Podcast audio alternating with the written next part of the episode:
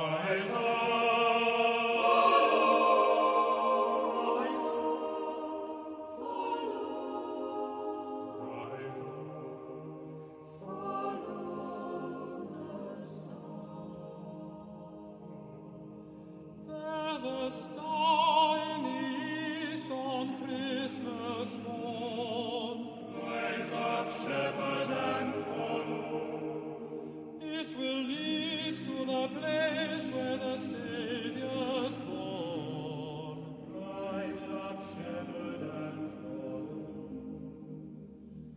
Välkommen tillbaka Ingrid Tack. för uh, vår adventspodd. Och nu är det uh, tredje söndagen i advent. Uh, I katolska kyrkan ofta pratar vi om uh, Gaudete söndag. För introit för uh, mässan är, uh, kommer från uh, Filipperbrevet. Gläd er alltid i Herren. Än en gång vill jag säga, gläd er. Låt alla människor se hur fördragsamma ni är. Herren är nära. Vi båda två har Johannes döparen som förebild under söndagen. Exakt. Och jag tror verkligen att om man skulle sammanfatta uh, Johannes döparens predikan, det är verkligen där. Han kommer. Omvänd er, för han kommer. Och Johannes döparen gör det på ett väldigt karaktäristiskt sätt. Jag tror att de flesta av oss har mött Johannes döparen första gången när vi kanske gick i någon söndagsskola eller någon sån barngrupp. För han är ju väldigt tacksam att eh, skildra. Han som bor ute i öknen vid Jordans strand och vi hör att han är klädd i kamel, i en dräkt av kamelhår och han lever på vildhonung och gräshoppor. Och det är ganska tacksamt. Och sen så står han och manar till omvändelse. Och han, han manar till omvändelse, han döper människor till omvändelse och säger Guds rike är nära, omvänd er. Eh, går vi lite djupare i det här och ser på den lite mer, vad, vad är det han menar egentligen? Johannes döparen var ju förmodligen esse, hörde nog till esséernas sekt, de som vi läser om i Döda havsrullarna. Ehm, och eh, de, de levde i Qumran. Det finns olika teorier om hur mycket han och Jesus hade samröre med varandra innan Jesus började predika. Eh, ni kan läsa mer om det om ni vill läsa om det i N.T. Wrights sätt att beskriva det på. Jag ska inte ta upp för många trådar här. Ehm, men det intressanta är att Jesus och Johannes var ju förmodligen vad kan jag säga, nästkusiner för Elisabet och Maria var kusiner. Och Johannes döparen är ju den som, skil, som faktiskt känner igen Jesus redan i moderlivet. Ja, Vilket är helt fantastiskt. Eh, Och han är den som sen kommer att peka på Jesus hela tiden.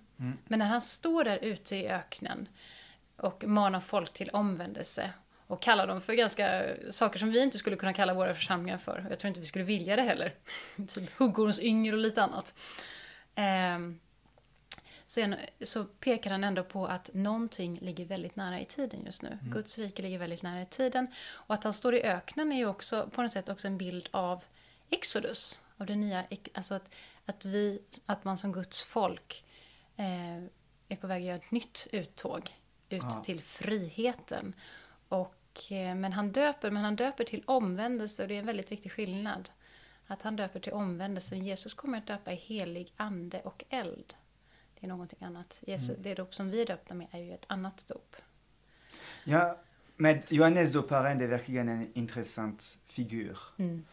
För som du, du sa, uh, jag håller med. Och också man tittar också vad representerar Johannes döparen. Det är en sammanfattning av hela Israels historia. Jag menar, när vi, när vi, vi läser om honom eh, i början av Lukas evangeliet, det, det, det, det ekar uh, profeten Samuel med uh, Anja och uh, den längtan för att få ett barn. Ett barn som kommer att bli vigd åt Herren. Som kommer att bo i närheten av Gud. Samtidigt som du säger, vad finns Johannes döparen? Det är utanför, det är mitt i öken. Och det är för folk som kommer till honom. Det är också ganska, ganska intressant. Det är inte han som kommer att gå till folket, men det är folk som, som, som kommer till honom. Han predikar om omvändelse. Och samtidigt, han predikar också med hela skapelsen, för du berättade om sin klädning Mm. och också om vad han äter. Och det man kan säga, han är i kontakt med uh, vildmarken, med, uh, med Mm. jorden. Mm.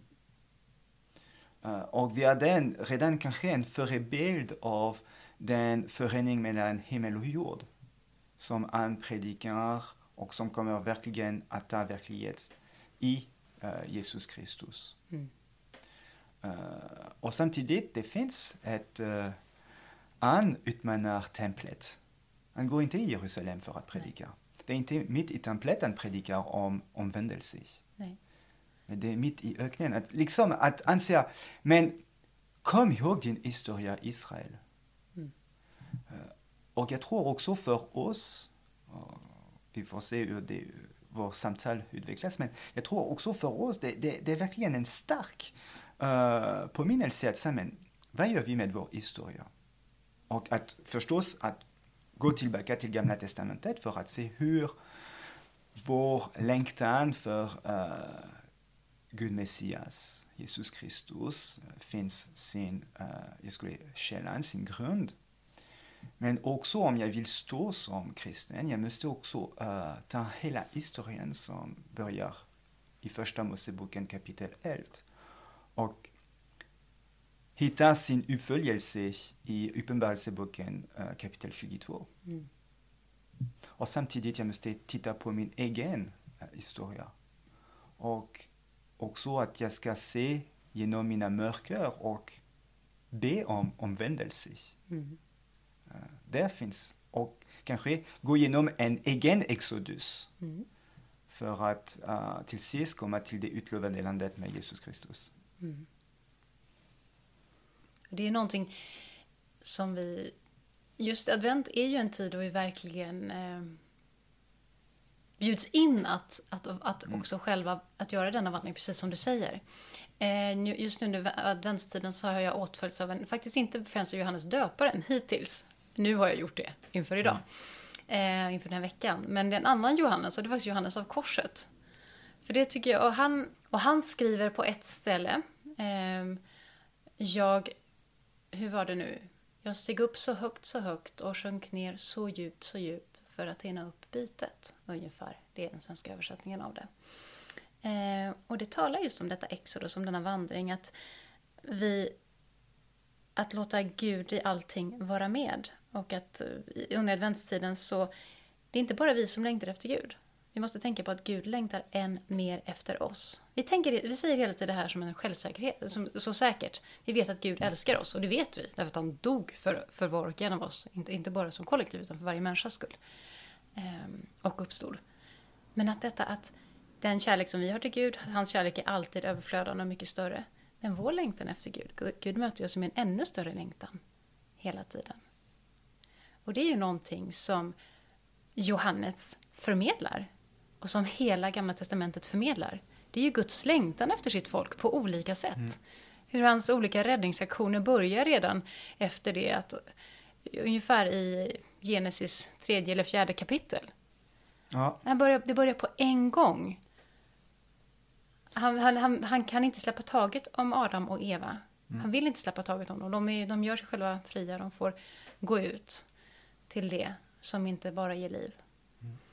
Och likväl så skickar han, sen han skickar profeter, han, det är förbund, det är profeter, det är bud, allting i en annan ordning. Men han skickar bud, bud, vad är det?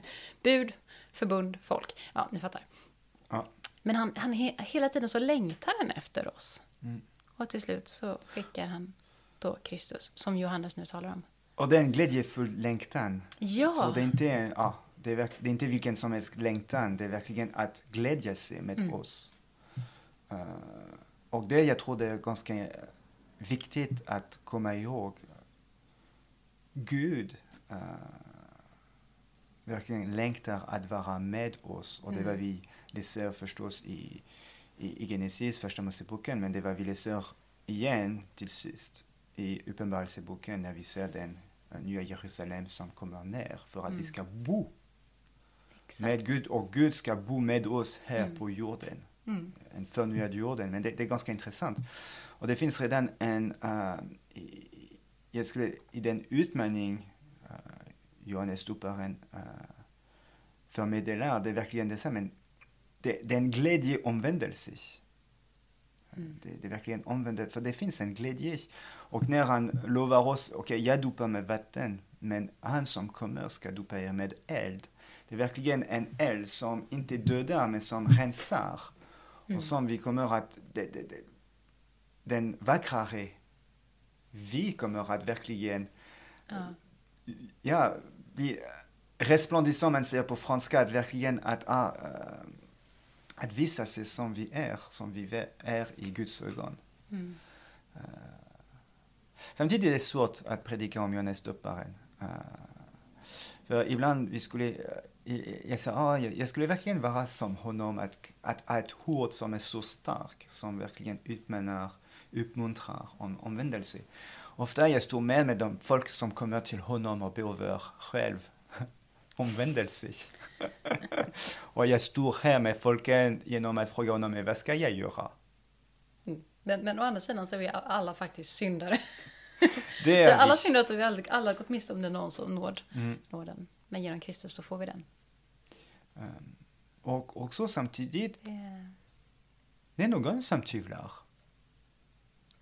Mm. Och när jag, i mitt evangelium så är det ju faktiskt så att då är till och med Johannes kommit till en punkt då allting, då han själv också faktiskt börjar tvivla, skulle man kunna säga. Mm. Um, kan du ge oss vilken referens du har för uh, dagens evangelium? Ja, nu är det så här att jag har då Matteus evangeliet. Um, här har vi det. Matteus evangeliets elfte kapitel. Och egentligen så förra året, om man första årets läsningar är Matteus evangeliets elfte kapitel och då är det verserna 1 till 11 och nu kommer vi in på i vers 12. Och problemet är att om vi börjar på vers 12 så förstår man inte riktigt vilken kontext det är.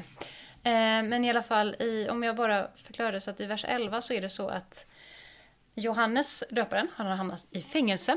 För en av sakerna som Johannes gjorde det var ju att kritisera den rådande kungen, Herodes Antipas, eh, moraliska leverne. Vilket kanske inte stämde så väl överens med hur man som jude förväntade bete sig eller alls bete sig i anständighet kanske. Han hade skilt sig från sin fru. Han hade gift om sig med sin brors fru, Herodias. Eh, och Johannes kritiserar det här hårt. Och det är faktiskt så att efter Johannes död så skulle då frun, den, från, den fru som Herodes Antipas skilt sig ifrån, hennes far skulle komma att leda ett, någon form av fälttåg mot Herodes Antipas. Eh, som, som hämnd för allt som hade hänt. Men nåväl, så var det med den här saken och Johannes var för frispråkig så man hade låtit spärra in honom och han satt fängslad i ett av Antipas fort. Eh, det som låg vid Makareus. Det ligger eh, öster om eh, Döda havet i nuvarande Jordan. Och i sitt fängelse så börjar Johannes, som, som de flesta nog skulle göra, han börjar som jag tror att vi alla har gjort någon gång när vi försöker följa Kristus. Vi börjar ifrågasätta oss själva. Vänta lite nu, är jag på rätt väg? Är det här rätt? Och han skickar då frågan till Jesus genom sina lärjungar att är du den som ska komma eller ska vi vänta på någon annan? Och då svarar Jesus Johannes, och han svarar honom faktiskt eh, på ett sätt med, med profetens ord. Han säger, gå och berätta för Johannes vad ni hör, att blinda ser och lama går, spetälska blir rena och döva hör, döda står upp och de fattiga får ett glädjebud. Salig är den som inte kommer på fall för min skull. Um, och det här är profetord egentligen, bland annat hämtar du profeten Jesaja. Så Jesus svarar honom i dessa ord och vi hoppas att han fick lite tröst av det, den stackars Johannes. Eh, när han satt i sitt fängelse. Och sen så tar då Jesus och börjar förklara för folket, vem är Johannes egentligen? Eh, och då tar han och lite, han frågar, säger så här att, eh, vad gick ni ut i öknen för att se? Ett strå som var i för vinden? Nej. Vad gick ni då ut för att se? En man i fina kläder. Men de som har fina kläder finns i kungapalatsen. Vad gick ni då ut för att se? En profet? Ja, jag säger er, en som är mer än profet. Det är om honom det står skrivet, se, jag sänder min budbärare före dig. Han ska bereda vägen för dig. Och det är hämtat ur profeten Malaki. Mm. bok. Um, och sen så går han vidare och säger faktiskt att um, ni må tro det eller inte, han är Elias som skulle komma. Hör du som har öron. Och nu är vi ju framme i en vändpunkt i historien. Det visar Jesus på. För Elia är den som kommer att komma vid Messias, när Messias kommer. Och det är Johannes. Det är Johannes som har kommit. Hans kusin, eller nästkusin. Det är ganska intressant på uh, förklaringsberget, uh, Jesus Kristus mellan uh, Mose och uh, Elia. Så mm. man ser, okej, okay, han kommer också där. Mm. Så man kan säga Johannes döparen, det är både och. Ja. Det är både kanske Elias som kommer, men också det, det Johannes. Det, det är mer än bara ja, en löfte att han ska komma tillbaka. Mm. För vi ser att på Inberberget berget, förklaringsberget, han är redan här. Mm.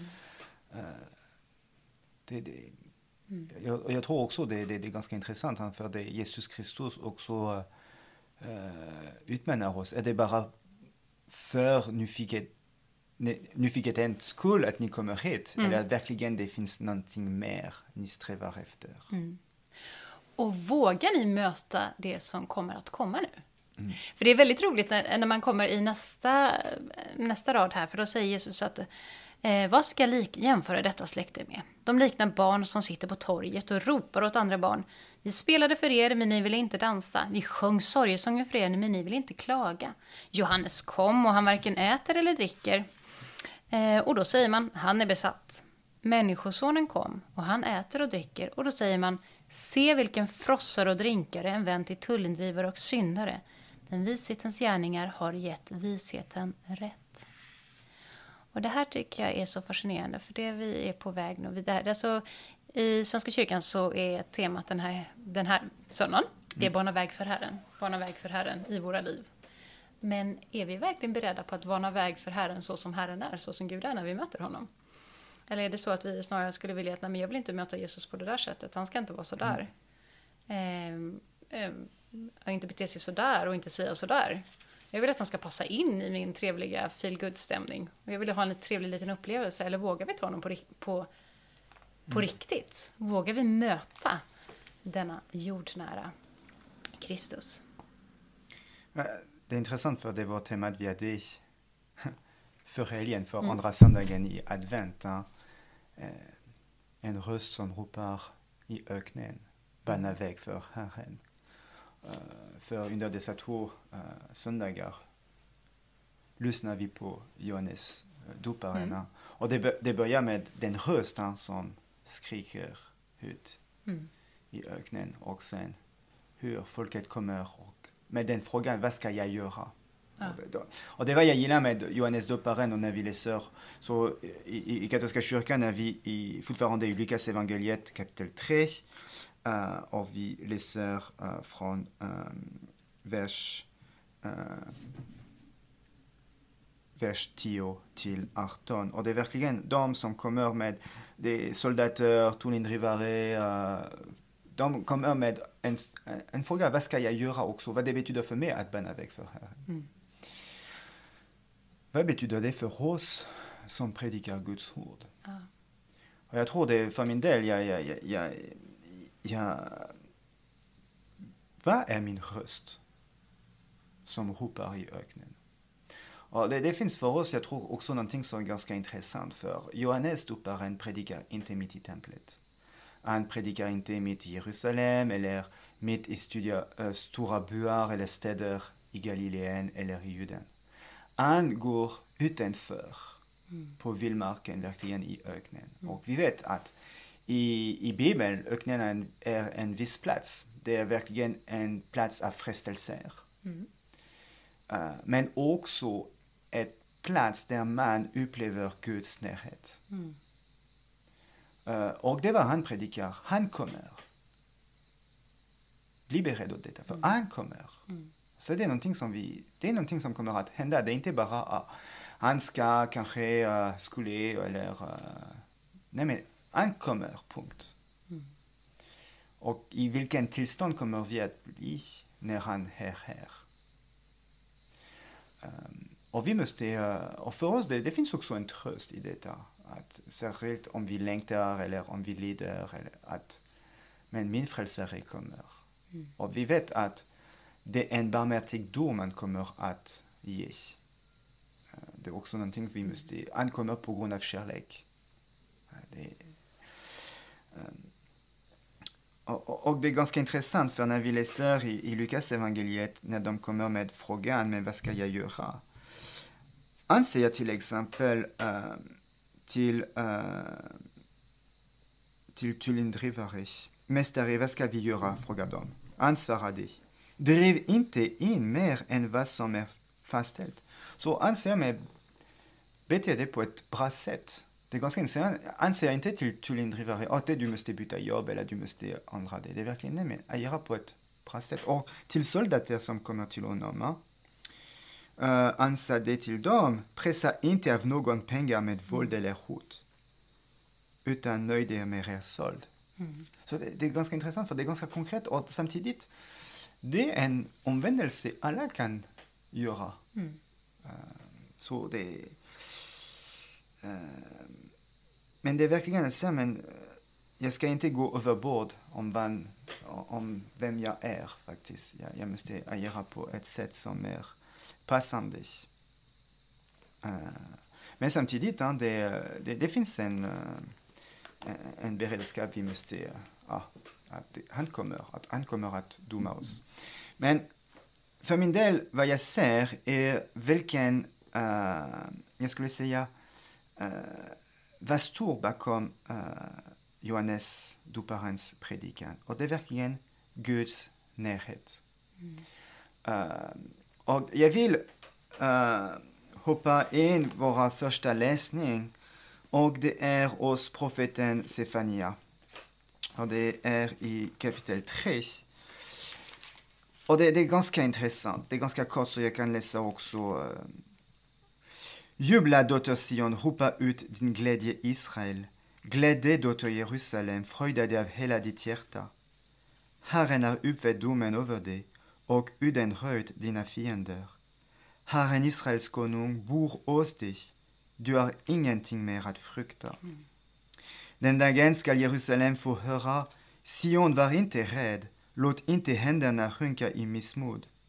Herren din Gud bor hos dig, hjälten och räddaren, han jublar av glädje över dig i sin översvallande kärlek.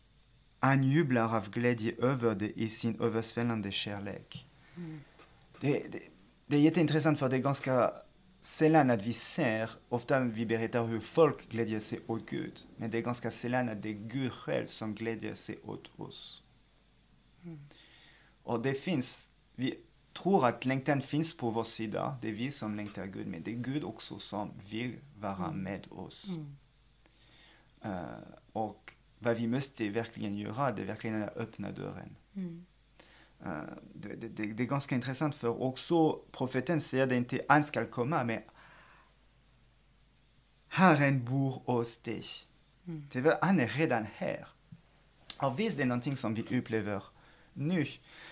Jul, det är inte bara ett bra minne om vad hände för mer än 2000 år sedan. Gud kom. Men det, Gud finns fortfarande här. Mm. Vi upplever Guds närvaro genom mm. den helige Ande. Mm. Och vad vi måste göra det är att förbereda Herrens andra omkomst. Mm. Och det är verkligen nu, men när vi lyssnar på Johannes doparen, det är inte, vi är inte som de folk som kom till honom som vi läser. Det är verkligen nu att jag lyssnar på Johannes doparen men också Jesus Kristus, jag skulle säga liv och uppståndelse. Och alla gåvor jag fått från honom, särskilt den helige Ande. Mm. Och den eldsdop han pratar om, det är någonting som vi har fått. Mm. Uh, vi dopades i Jesu Kristi namn mm. och vi konfirmeras också. Uh, och vi fick den omvändelsedop och den, uh, jag ska säga, den gåvan av den helige Ande. Mm. Uh, och, så vi är redan, vi är redan post Johannes doparens mm. predikan. Och nu vårt uppdrag är verkligen att förbereda Guds rike. Mm. Att Gud bor hos oss, men nu vårt uppdrag, mission, det är verkligen att göra synlig Guds närhet i vår värld. Och förstås, han kommer att komma tillbaka på ett mer tydligt sätt när han bestämmer att komma tillbaka. Men min längtan verkligen det är nu, vad ska jag göra för att förbereda Guds rike? Mm. Hur kan jag arbeta i Guds vingård här på jorden? Eh, Det som redan är här och nu. Mm. Jag tänkte på en liten eh, bild som du la ut på din, på din Facebook-sida. som du i sin tur hade hämtat från en annan sida. Men det är en ganska nyskriven ikon, är det väl? Eller bild. Av eh, Dorothy Day. Mm. Som, eh, jag vet inte hur mycket man känner till Dorothy Day, men hon grundade Catholic Worker i USA på under 1900-talet. Och Catholic Workers öppnades hus i olika städer ru- runt över USA. De finns fortfarande kvar och där välkomnar man alla som behöver tak över huvudet. Ehm, och ger dem mat och tak över huvudet. Och det finns en väldigt fin bild där hon står på en gata i sin karaktäristiska, ganska... Jag, jag har hört, när man läste om henne så förstår man att hon, hon tog ju de kläder som hon liksom hittade. Så karaktäristiskt mycket enkelt klädd. Och så står den heliga familjen bredvid henne. I form liksom av ett fattigt yngre par i vår tid med det lilla Jesusbarnet som står där i den där regn, kall, regnkalla gatan och sen så visar Dorothy Day dem in. Och det är verkligen ett sätt att, um, Dorothy Day är ju helgon, ett helgon. Men det är ett sätt att verkligen att leva Guds rike redan här och nu. Och på så sätt för förbereda Herrens ankomst. All, vi kanske inte alla lyckas ta in folk just hem till oss på det sättet. Men vi kan ju alltid på något sätt eh, låta, aldrig stänga till våra hjärtan för andra människor och deras, deras behov. Mm. Man kan inte, ibland kan man inte hjälpa till med så mycket, men man kanske kan hjälpa till med någonting litet. Och inte låta det bli en moralistiskt, ett moralistiskt krav på oss. Utan snarare liksom på ett sätt leva i den här glädjen som advent talar om. Eh, och som i det som, som du precis pratade om, alltså glädjen över att vi är Gud gläds över oss. Han gläder sig över oss. Och att som svar på denna glädje eh, ge kärlek och glädje till andra människor. Men amen till detta. Tack så mycket igen Ingrid. Men tack till dig. Och eh, vi ska fortsätta vår resa mot jul. Ja, nästa vecka blir det Maria. Ja, Det ser jag fram emot. perfekt. Men tack igen. Tack själv.